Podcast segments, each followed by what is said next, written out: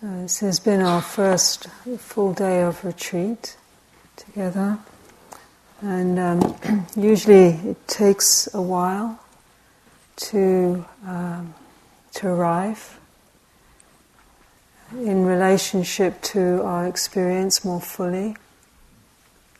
Um, takes uh, some patience to be with whatever has come up for us during the day. Um, and particularly for some of you, it's your first time to enter this kind of an experience, the form of a retreat, or to be in this uh, environment which is new for you. Um, so, generally speaking, with these retreat experiences, one needs to uh, give it um, time. It takes time, and that's one thing often in our everyday life we don't have a lot of. There's a tremendous sense of pressure often to to keep moving on to the next thing and skimming over what we feel and what's happening for us because of the demands of our lives. And then we get used to multitasking and having a lot of things to attend to, um, and things responding to us in very expediently and quick ways. We live in a very fast world. And, and then we come into a meditation retreat, and sometimes we have a conscious or unconscious expectation that we're going to respond in the same kind of speedy way to the desire to suddenly get peaceful. And uh, after we've been sort of rushing around. um, so that's not very realistic. Um, and often, sometimes, what we do come into relationship with is the residue of what we've not really given ourselves time to be with the restlessness of the mind, or perhaps uncomfortable feelings, or maybe things in our life that we haven't really attended to uh, deeply enough, sadnesses or memories that haven't been digested properly, um, or anxieties that can come up or distraction, the mind is just used to, we're often very used to living in quite distracted ways. And so to have this containment of the silence um, and the schedule, uh, not being able to move very much out of that, it can be quite an intense experience and it can um, highlight how uh, much we're actually out of relationship with what's actually happening for us.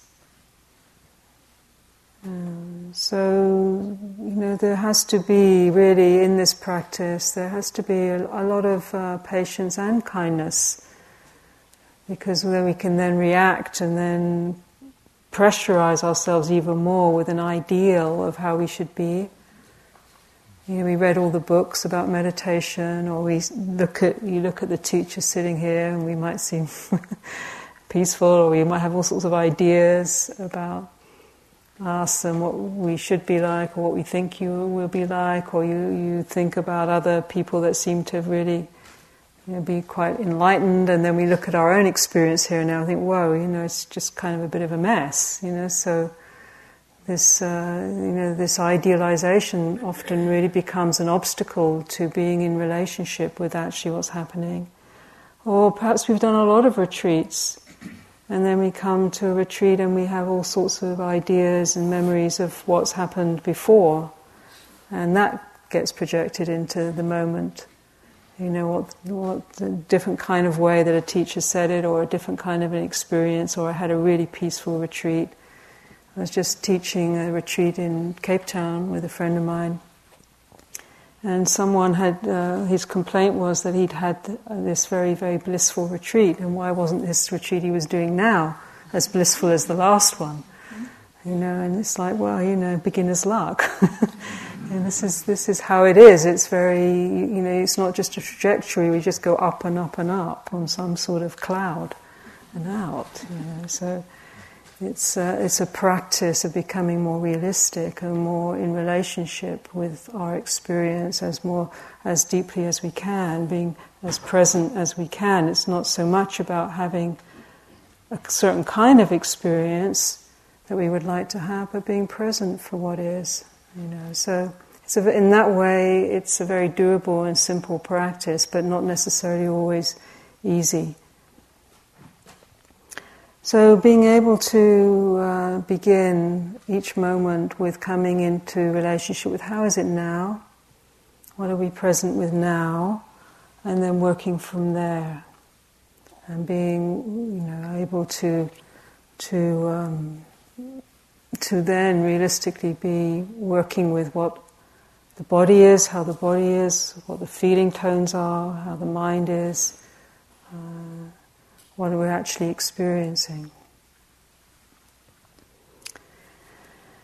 This um, today uh, we began by really exploring a, a very important uh, part of the path in this uh, way of uh, the journey of the path from the place of uh,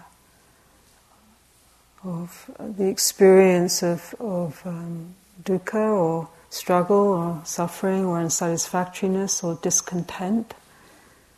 Uh, to being able to work with that consciously, to transform it, to come into a deeper relationship, a more real relationship where we can lessen our suffering. This journey or this path, as the Buddha articulated as suffering to non suffering, it does involve a path does involve a practice. In some ways, the, you know, the deeper truth of the heart, aware and present here and now, is always true. That's always the deepest truth. But on the other hand, we're not always in touch with that. We get obstructed and we get uh, dislocated from that uh, deeper home.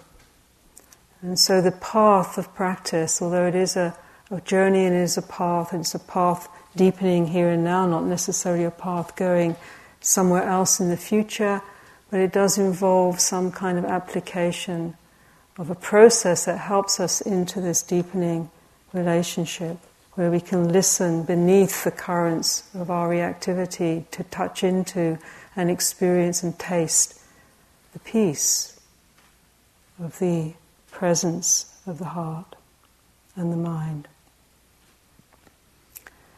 So this this this practice of path activity, one of the uh, things that the Buddha said is that it's the application of the path activity in and of itself that bring that begins to break up what obstructs our ability to be more fully here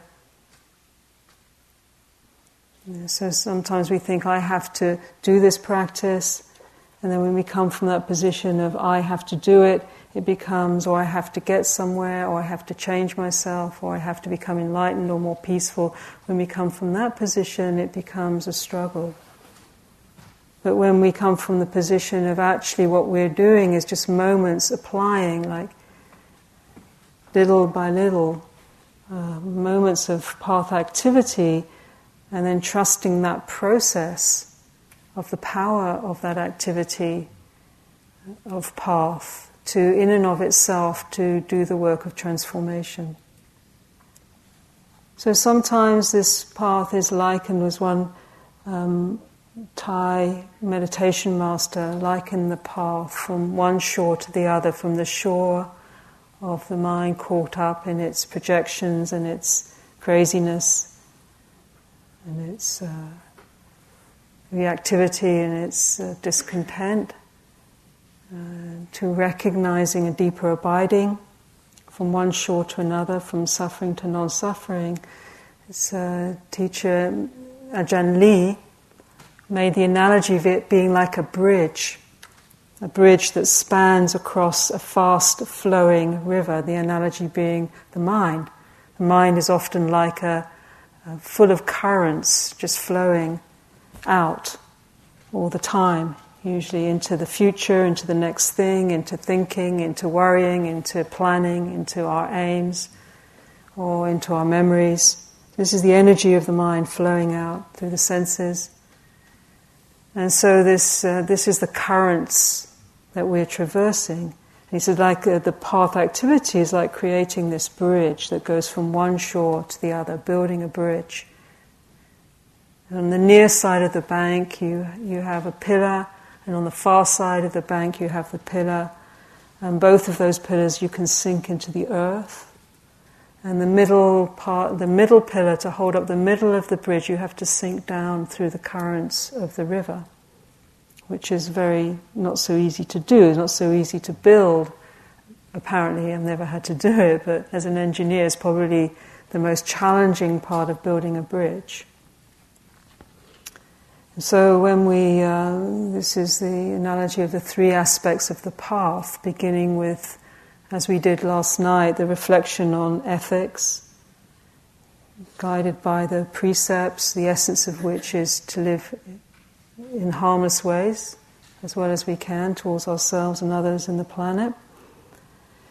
That this, in a way, is a, is a tangible practice. The, the, the bridge on the far side, the, um, the pillar on the far side representing the fruit of the path, which is uh, to see more clearly, to see into the nature of reality but what it actually enables this clear seeing is the analogy with this middle pillar going down through the currents of the river, is this practice of what we're doing. It's called samadhi or gatheredness.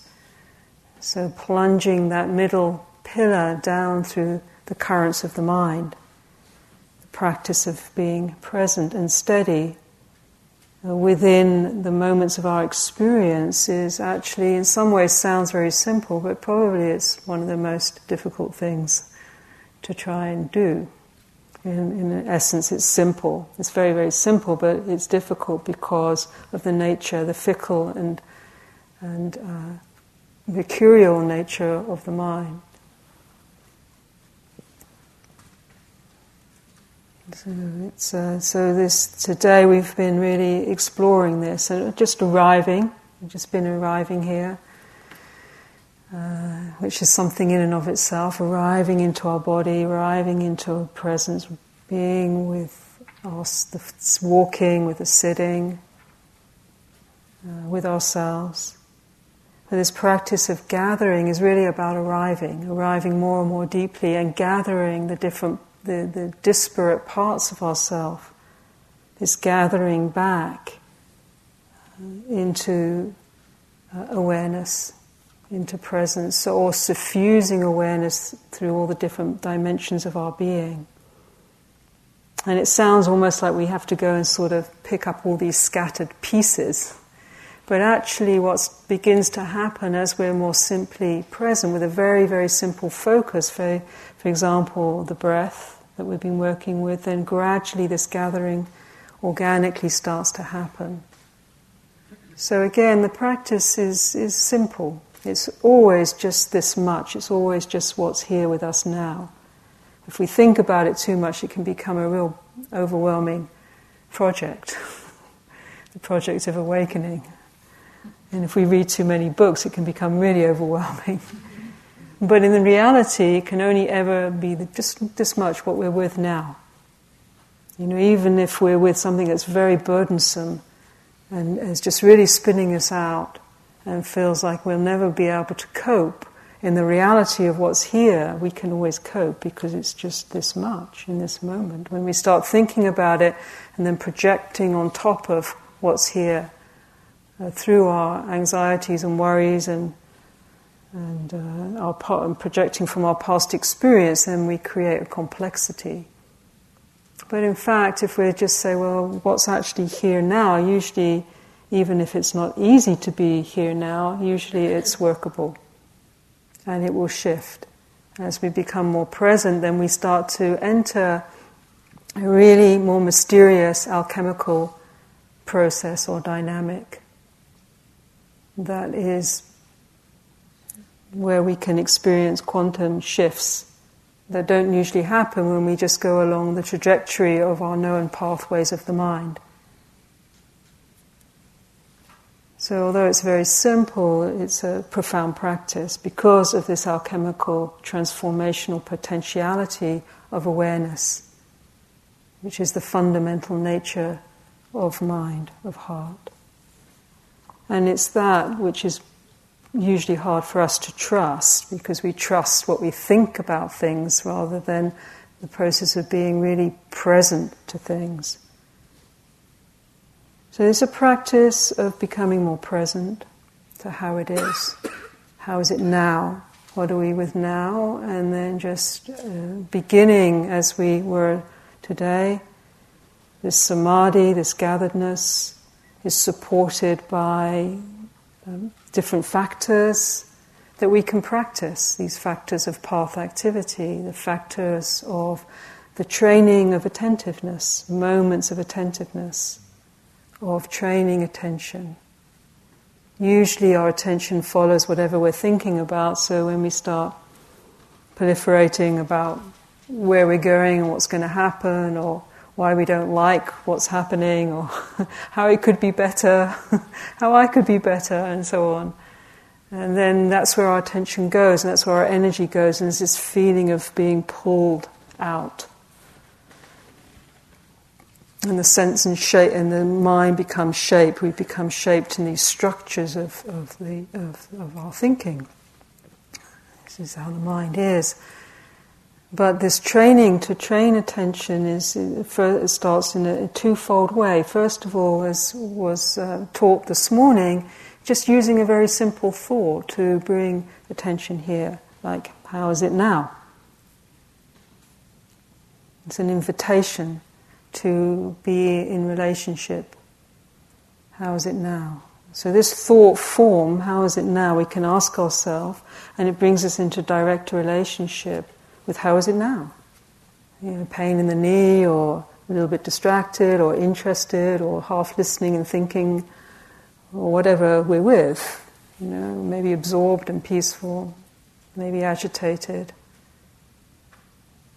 So then, the to to to help really steady more more deeply, to begin to the mind, which is so mercurial and quick and fickle, to begin to steady it on the slower rhythm of the body, which in and of itself tends to generate a certain amount of resistance because mind likes to just flow wherever it wants to. so, how is it now? And then bring, using a thought form like that to guide attention to now, and then beginning to latch the attention to something like the rhythm of the breath. This is the ancient practice of mindfulness of breath. Maybe increasing the breath, the long breath, following the whole breath, feeling the whole breath a few times so you can really feel the breath in the body.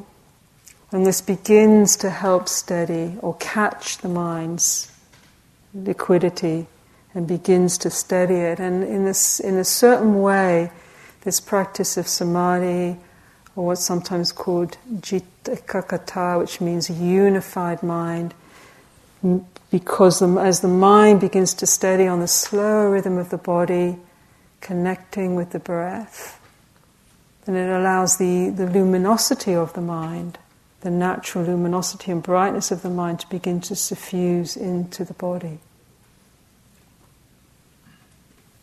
So to, to train attention in this to, twofold ways, first of all, to bring attention to the actual experience, not what we think about the experience, but the actual experience of something very simple like the rhythm of the breath. And then the other dimension is to receive the experience.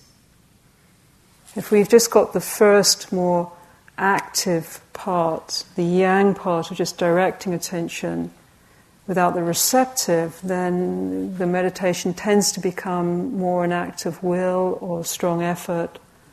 But there's not really this integrative uh, process of the unification. Because for that to happen, there has to be the yin or the receptive to really receive what we've brought our attention to. To receive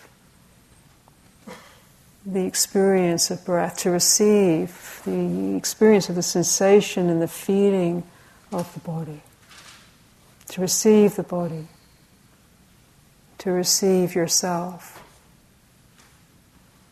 within presence, to suffuse presence through the totality of your experience. And that's when this alchemical process begins to happen. It shifts into another dimension. The Buddha made an analogy in the cultivation of this practice of uh, what's called jhana or samadhi, of gatheredness, of focusing, of deepening peace. The analogy he made was um, it's a bit like this is something from the culture of his time. He said it's a bit like if you were a bathman's apprentice I guess in those days people had communal baths and someone would help prepare the bath if you're going for a bath, and then someone's helping you to prepare what you need to have your bath.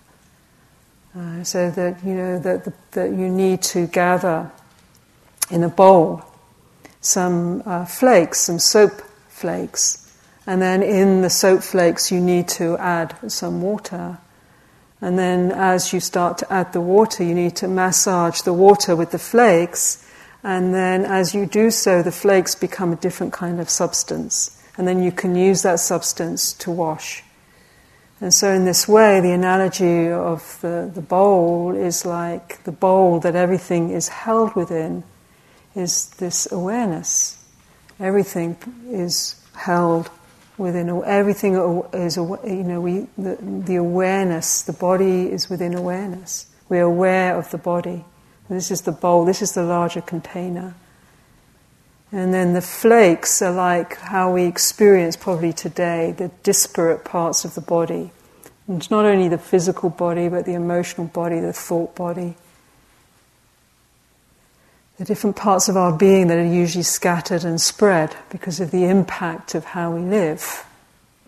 Um, and then when we stop, we just can feel you know, this kind of flakes, parts of ourselves disconnected. We're not unified.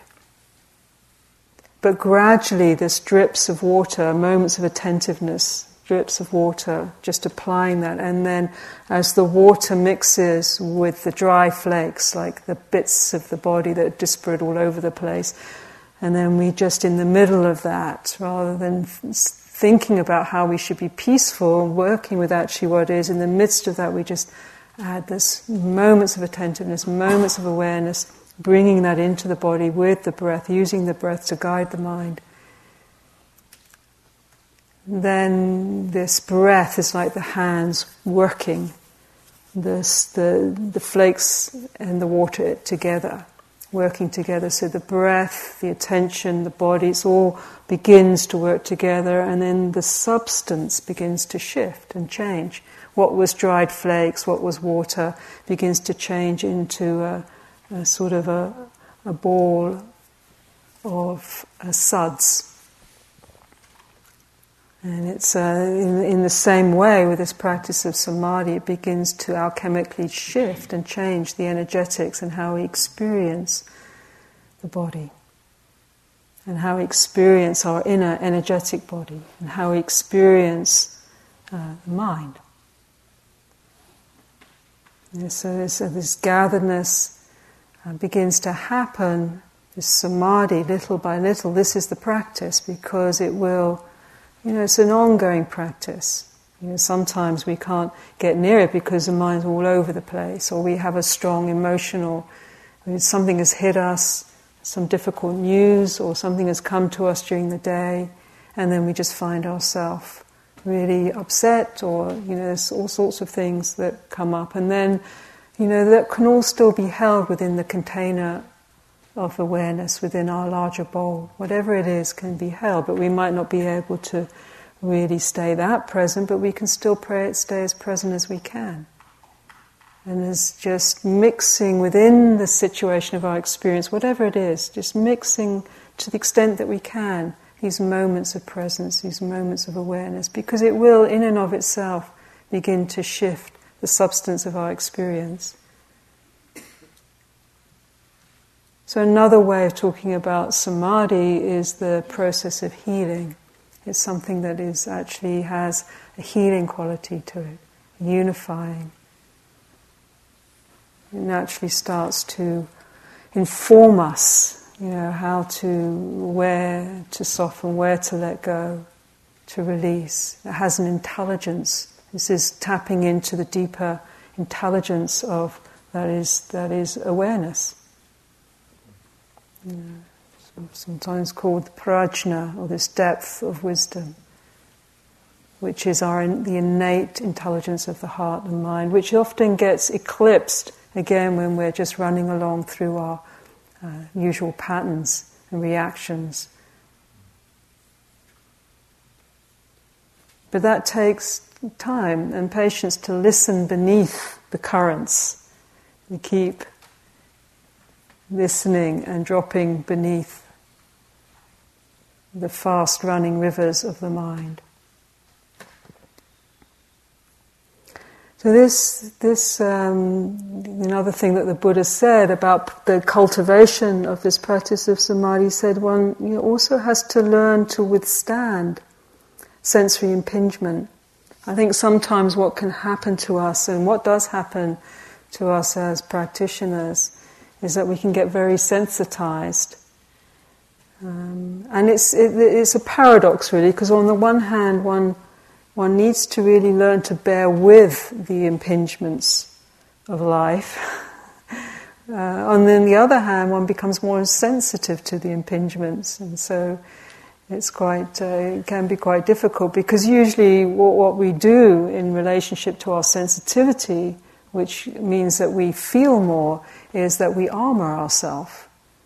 This is a, sometimes a natural to put the armor on and go out there and do whatever we do, but then we forget to take the armor off and it just kind of layers and layers and layers, and then we lose touch and we morph out of our innate sensitivity into our heads and don't, you know, feel less and less. And that's a, very dangerous for us as human beings to not really be sensitive and in touch with our feeling nature because then we can do all sorts of um, damage to ourselves and others and to our environment. So, to really maintain our humanity, integral to that is our ability to really be undefended, actually, and to feel more acutely and be more sensitized, but also in that process to withstand the impingement upon the senses.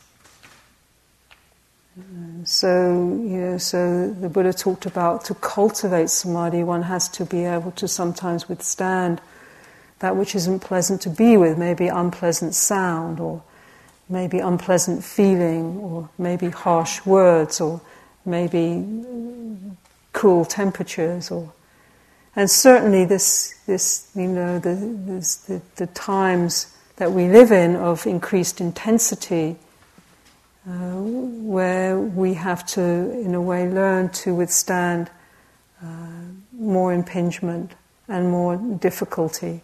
I think this is very important that we don't become um, so um, sensitized in the way that we can't withstand difficulty.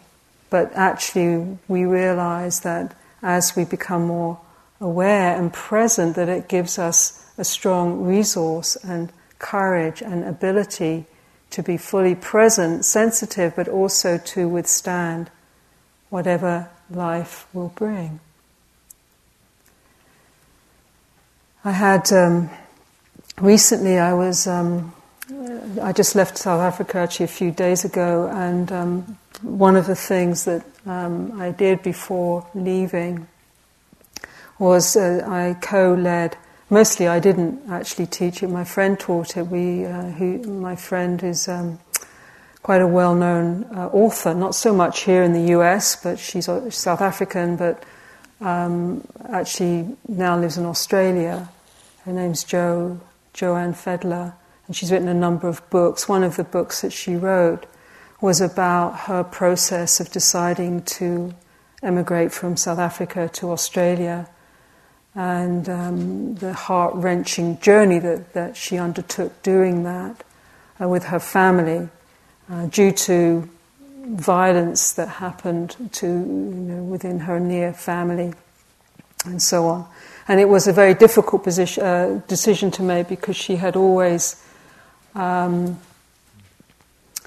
uh, been very deeply involved in supporting the transition there, the political transitions, and had been an advocate for um, for offered pro bono advocacy for people um, in support of those in more marginalised and vulnerable position, particularly women, and had been avowed herself to really stay in the country, but found herself taking this journey of emigration, and she wrote about it in a book called "When Hungry Eat." Because she, she took refuge in eating and um, and then realized at some point the, the, deeper issues involved and wrote through her journey. She's very humorous about her her writing in her writing, but also very profound in certain ways, very real. Anyway, we did this creative writing retreat together, and she hadn't been, you know, she she hadn't visited our hermitage, but she had this sort of quite cherished ideal about Dharmagiri hermitage and how peaceful it is and lovely. And as we were driving, I went to pick her up from Durban airport. It's a three-hour drive inland. And as we were driving, um, we were we just left the winter there. Um, so, southern hemisphere, so different. And um, it's also the fire, like here actually, there's danger of fires. It gets very dry, so we have to burn fire breaks to protect the land. And that night, as we were driving towards the hermitage, there were fires all around us. And this was, you know, there's a certain, in, in, in, where we are in KwaZulu, in the skies, they're, they're very, in the mountains, they're very, some of you here have been there. There's a particular um, incredible spread of stars and darkness that's really magnificent. And so, just driving into this incredible African night with these fires burning, and she completely um, threw her because it was like, you know, um, her ideal of this sort of peaceful landscape was ablaze. And so we arrived and we talked about it, how it was a metaphor not only for our work um, in, in South Africa, and, that, and as it turned out, the work of the retreat, because people came to the retreat, and as you know, the lives of people there are quite um, intense. And as the retreat went on, the stories that started to emerge were, were very, some of them were very difficult stories, but what was very beautiful was that the context of sharing the stories within this very held and healing and, and be- shared environment together, this container together, um, surrounded by these this kind of awesome, vast uh, sky and landscape on fire. and in a certain way, I've, I began to feel this was an analogy for the times that we're in. And at the moment, I know here in the US, I was just uh, looking at the um, at uh, some news that came in that there's so many fires going here in the west from Arizona to Alaska, about 50 fires, um, out of control, some of them, some of them quite near here, some of the parks. And this is the times that we live in, is the times, as we mentioned last night, where the earth in a certain way is burning. Um, and, the, and, the, climate is changing. And we, we, we are, you know, it's very likely that we will live to see an earth very altered from what we know, it's particularly in terms of the climatic uh, patterns. So it's, it's an interesting time to, to be uh, alive here uh, in this increased um, state of uncertainty and instability, where the things that we might have felt were secure and uh, stable for us are, in, in some ways, not so certain. it's not so certain. Never been so certain. In reality, we've just had a bit of a blip in history of our human evolution where we've had more of an illusion of certainty and comfort and sustainability. The reality is it's been much more uncertain for centuries and generations. But we've managed to have the technology to manipulate our environment to the extent that we can actually have this sort of bubble like illusion for a while. But it's obviously being popped. There's this um, very powerful teaching that I'm very fond of in, in this very essency teaching in uh, Buddhist um, range of teachings called the Heart Sutra, where in one of the lines talks about the Bodhisattva lives um, without, leaves dream thinking behind, lives without walls of the mind. And this, this, in a way, this is an analogy for the awakening process. As we awaken, we begin to awaken out of our dreams, out of our dream thinking, and awaken into being more fully here and to, to choosing to live without our constructed armoring and walls, to be really as fully here as we can, as open as we can, as sensitive as we can in the midst of the burning, in the midst of the impermanent and this waking up out of the dream, waking up in a certain way into something of a bit of a nightmare um, in terms of what's happening around us environmentally. And it's a, it's a hard thing to wake up. It's a hard thing to wake up out of the denial that we all have that what's actually happening. I, you know, think about denial quite a lot because it operates so profoundly for all of us in terms of our own impermanence and in terms of what's happening on the planet. and the, the sure reality that the ways that we've been living is not sustainable. If we continue to live like that, then we crush the systems that are supporting us. And you know, in uh, South Africa, for many years, uh, we had particularly in KwaZulu, but we had a, the we lived in the midst of the AIDS pandemic, which hit in a very powerful way, and um, sort of unfolding all around us. And then we had for ten years a government that was in profound denial and uh, refused to really uh, look at what was going on. And in a certain way, there's a kind of collective thing that happens when we deny reality.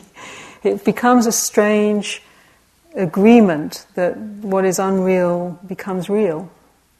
You know, and then you sort of lose touch with, uh, with this uh, undercurrent of dis-ease and, dis- and, and dislocation.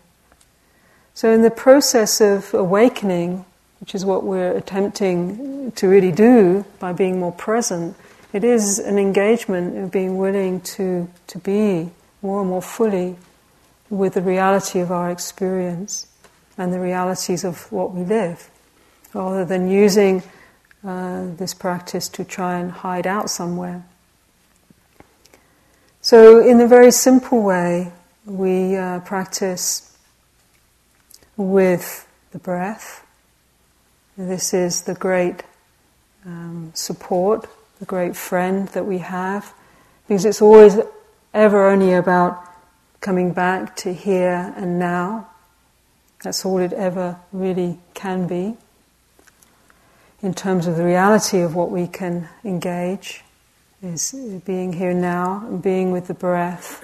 And as we're with the breath, not only is it something that can help like that uh, circle of friends in our little writing retreat in the midst of the fire, is not only something that helps gather this samadhi, this gatheredness, and brings a sense of refuge in the midst of whatever life will bring to us, whatever the, the winds of the world, the, whether it's going well and you know we feel very elated and happy, a project's working out, or whether we have collapse and financial collapse and or things start falling apart around us, or whether we're sick, or whether we're healthy, whether we're successful, being praised, or whether we're being criticized and decimated in some way or another.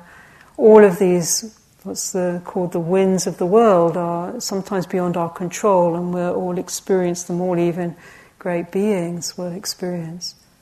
That this, this important to know how to have refuge in the face of the world, to know how to taste peace, to know how to re enter stillness in the movement, to recognize as we enter this gateway, this simple gateway of the breath, one breath at a time, as we become more present, then we have uh, inducted into a refuge, a refuge of the being aware, being present with how it is, and knowing in that refuge that we can face and be present for whatever unfolds.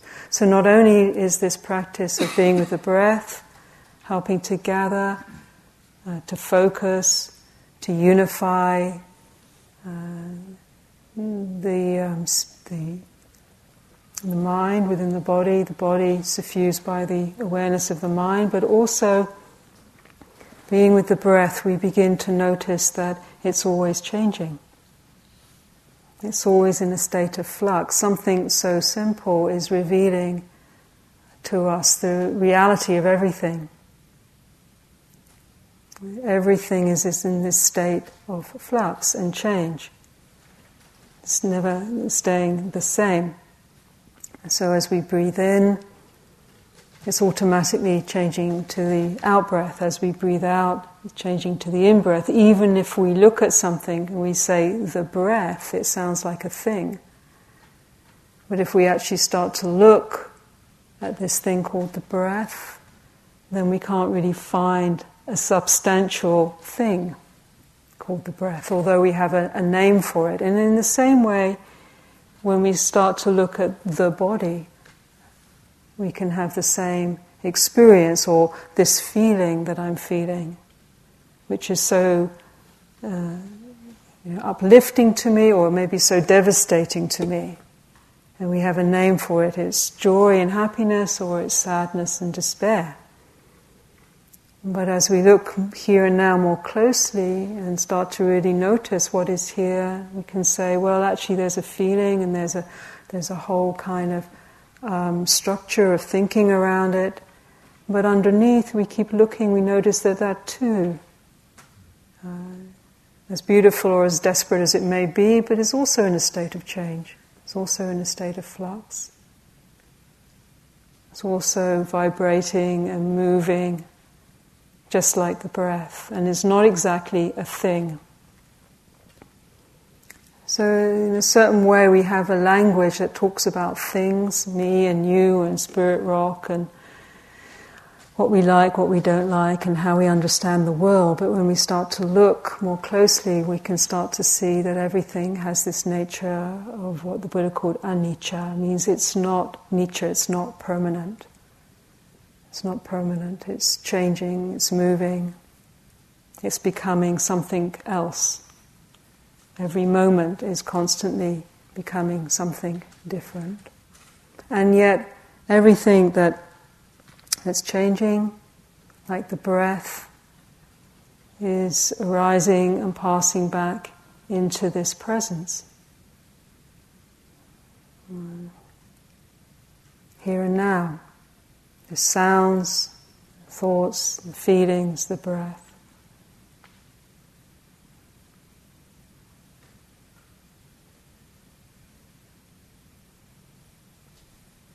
So when we can allow things just to change as they are, and allow the day to turn to night, the night to turn to day, the in breath to turn to out breath, without so much reactivity, so much grasping and holding onto what's changing, or so much emotional react- reactivity to the things that we like and don't like, then we start to drop beneath that reactivity and notice that there's a presence here, there's a stillness.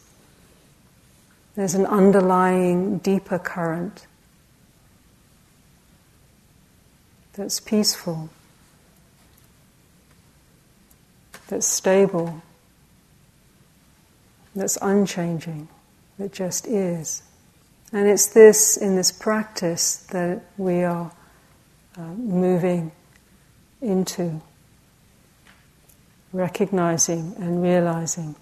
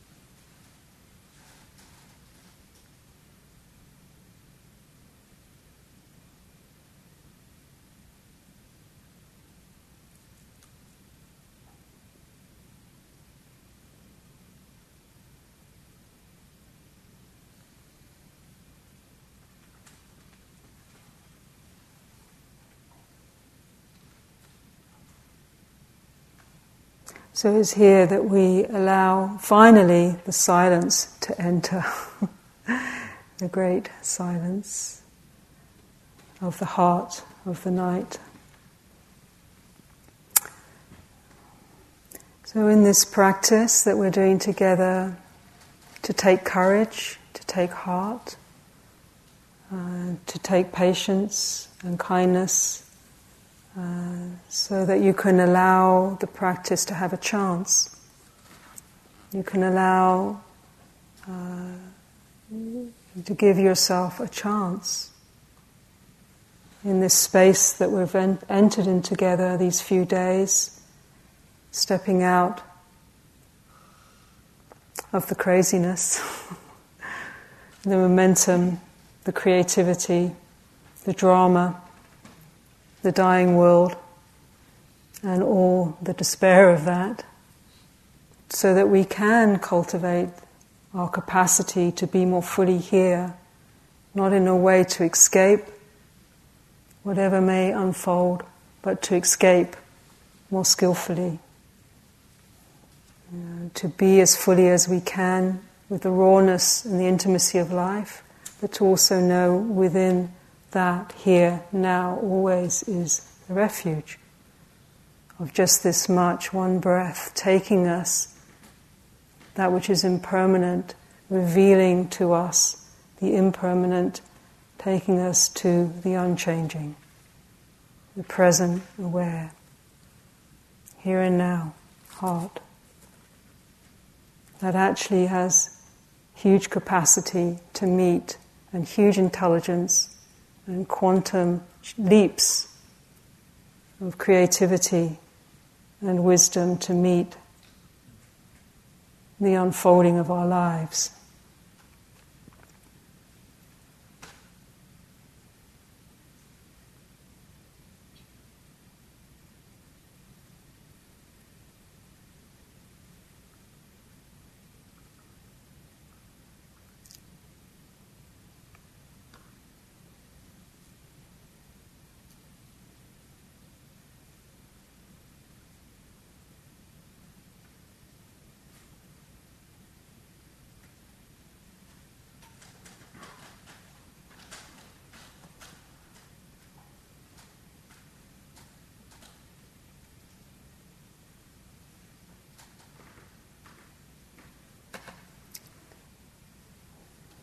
So, once again, before we finish uh, tonight, this session, encourage you to uh, be simply with your breath.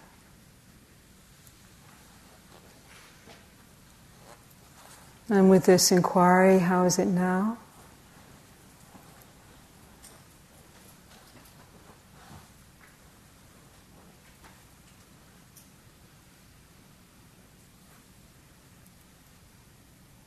Listening into your being, into this awareness, this presence here and now. Listening and allowing the silence to be received. It's not a dead silence, it's an aliveness.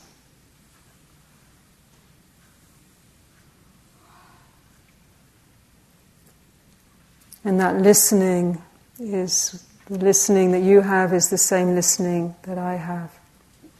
It's where we meet.